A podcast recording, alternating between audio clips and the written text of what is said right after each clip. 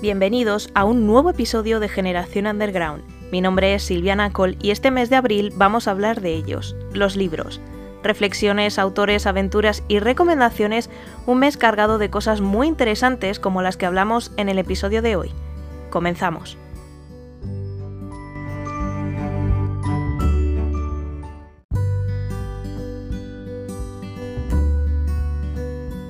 Feliz Día del Libro y feliz San Jordi. Hoy vamos a hacer un repaso al Día del Libro y te voy a recomendar lecturas destacadas para estos tiempos tan destartalados que corren. Te voy a ser sincera y decirte que tengo un poco de resaca emocional de todo lo que ha pasado estos días. La verdad es que ha sido un gustazo ver cómo mucha, muchísima gente ha salido a la calle para apoyar a la literatura, a las librerías y sobre todo a la cultura. No sé en tu ciudad, en tu barrio, cómo se habrá dado el día del libro, que más bien es el fin de semana del libro en esta ocasión, pero en mi caso ha sido muy bonito ver cómo las librerías del barrio han sacado sus humildes mesas a la calle y han mostrado a todos los que pasaban por allí los libros que albergan, han ofrecido lecturas del Quijote y los autores han ido a firmar y a promocionar sus libros. Mucha gente se pregunta que por qué en el día del libro las lecturas que más se ofrecen son las del Quijote. Bien, pues tengo la respuesta a tu pregunta, si es que eres una de las personas que se la hace. Básicamente porque en el día 23 de abril se conmemora la muerte de Miguel de Cervantes, autor del Quijote.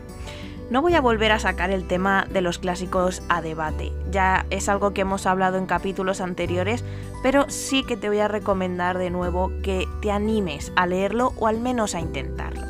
Básicamente te animo a que le des una oportunidad a uno de los libros más famosos y traducidos de la historia, pero te prometo que hasta aquí mi insistencia, no te voy a insistir más. El Día Internacional del Libro, que se celebra en todo el mundo el 23 de abril, creo que es una de las festividades más importantes que hay a nivel internacional. No solo porque sea importante para los que nos gusta la lectura, sino porque creo que es una oda maravillosa a la cultura literaria y a la sabiduría internacional. Es curioso, si te das cuenta, que todo lo que vamos aprendiendo, todo lo que nos gusta o nos disgusta, lo que nos atrae, lo que nos llama la atención, de forma casi automática lo vamos escribiendo, ¿no? Ya sea en un papel que hemos encontrado por ahí entre carpetas, en una servilleta, en una libreta o en nuestro móvil, tablet u ordenador, escribimos. Es curioso, ¿no? Y así, entre tú y yo, te voy a hacer una de mis famosas preguntas. ¿No te llama la atención o nunca te ha llamado la atención la historia del libro?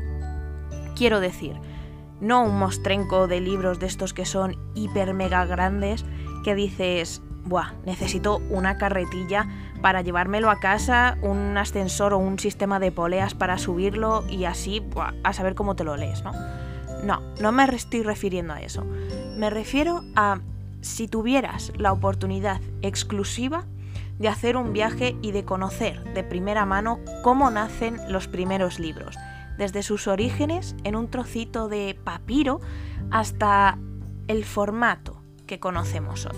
Me refiero a esas andaduras, esos procesos casi alquímicos para conseguir que la literatura y la historia perduren y se hagan inmortales. Bueno, pues tengo una noticia para ti. Si quieres, puedes hacerlo, pero solo si quieres, ¿eh? Te recomiendo encarecidamente el libro El infinito en un junco de Irene Vallejo. Es un viaje de lujo por la historia para descubrir cómo se inventaron los libros, cómo pasamos de escribir primero en piedra, luego en papiro y en pergaminos para llegar al papel, y todo con la finalidad de que las palabras de personas que vivieron hace cientos y miles de años antes que nosotros llegaran a nuestros días. Es una ventana no solamente a la creación del libro, sino viajar por antiguos campos de batalla y antiguas rutas comerciales. Pero no te pienses que solo vas a encontrar gente que murió hace miles de años y no vas a saber quiénes son. ¿Te suenan los nombres de Tolkien, Bob Dylan, Pablo Picasso o Mary Shelley, entre otros muchos? Estos aparecen entre sus páginas.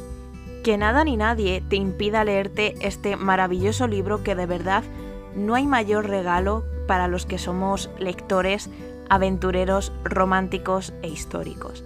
Fíjate si somos muchos los que nos hemos dejado llevar por este maravilloso ensayo que he visto por ahí que van por la edición número 22 y eso como mínimo. Así que yo diría que es algo que es pecado perderse. Y de la mano de Irene Vallejo también vamos a encontrar un libro muy pequeñito en tamaño y páginas, pero enorme en contenido. El manifiesto por la lectura son apenas 61 páginas donde te quedas con la boca abierta y dices, es que tiene razón en cada palabra que dice, en cada coma y en cada punto. Y no creo que sea verdad porque lo dice Irene Vallejo, sino porque al leer el manifiesto desde el lugar más objetivo de mi mente, creo humildemente que tiene razón. Y si a eso le añadimos mi pasión por la lectura y sus consecuencias, le tengo que reconocer toda la verdad y toda la razón que señala cada página de su manifiesto por la lectura. Así que te recomiendo que lo leas y tú mismo, tú misma saques la conclusión de este manifiesto y todo lo que esconde entre sus páginas. Estoy esperando también a que a mi librería de siempre, la de toda la vida, llegue su novela El silbido del arquero, que la encargué el otro día porque se habían agotado los ejemplares y me muero de ganas de tener mi propio ejemplar para leerlo o mejor dicho, devorarlo, porque como me pase lo mismo que con el infinito en un junco, no lo suelto hasta que lo acabe. Pero esto no acaba aquí, y es que la tarde de ayer fue muy pero que muy bonita, la verdad. Por segundo año consecutivo, Sergio Vero salió a firmar su libro La calma luchada y la verdad es que seguidores y curiosos se acercaron para adquirir este libro y poder llevárselo firmado por Sergio, además de poder hablar con él. Ya os he hablado en, otros, en otras ocasiones, en otros episodios, sobre La calma luchada. Y es que para mí es un libro muy especial, porque yo el año pasado no pude tener eh, la copia firmada, por incompatibilidades de horarios y demás, aparte de por estar en clausura por la pandemia. Y para mí este año ha sido un gustazo doble el poder tener mi ejemplar firmado y dedicado por Sergio. Pero lo más importante que estarás pensando ahora es por qué te recomiendo este libro.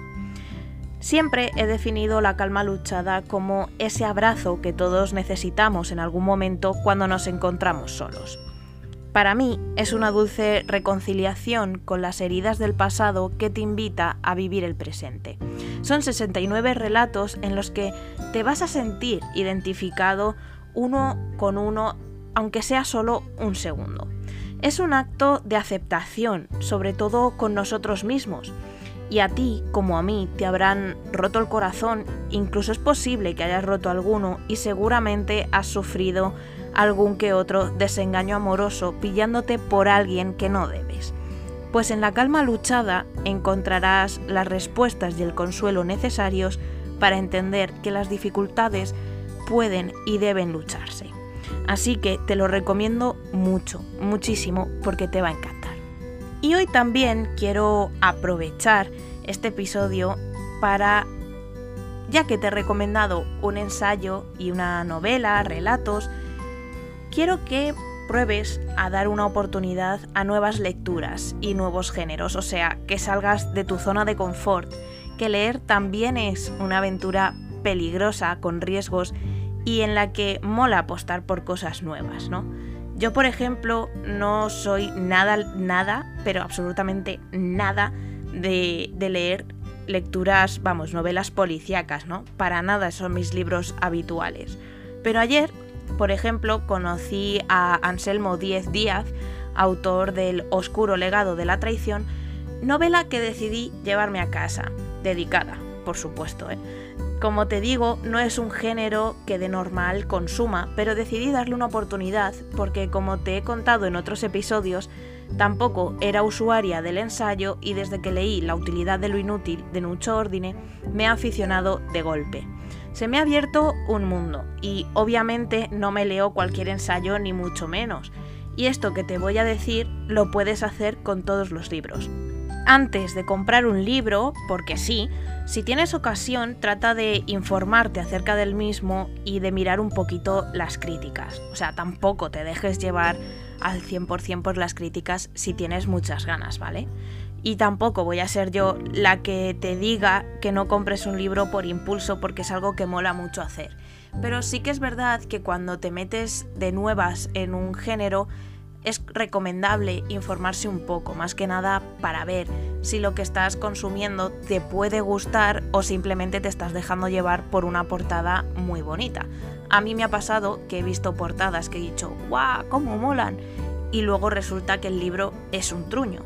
Entonces, bueno, cada quien puede hacer su crítica, pero bueno, si es un género que nunca has tocado, sí que te recomiendo que antes sobre todo antes de comprar, no es lo mismo pues pedirlo a un amigo o a un familiar o en una biblioteca que comprarlo, ¿no? Entonces, pues si puedes, antes de comprarlo, echa un vistazo a las críticas, echa un vistazo de qué va y más o menos te harás una idea de si te puede gustar o no. Eso tampoco es algo que digas súper fiable 100%, pero al menos te ayudará a crearte una idea en general.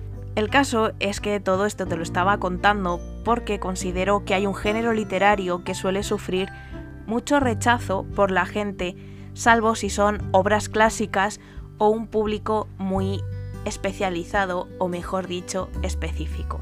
Y me refiero al teatro.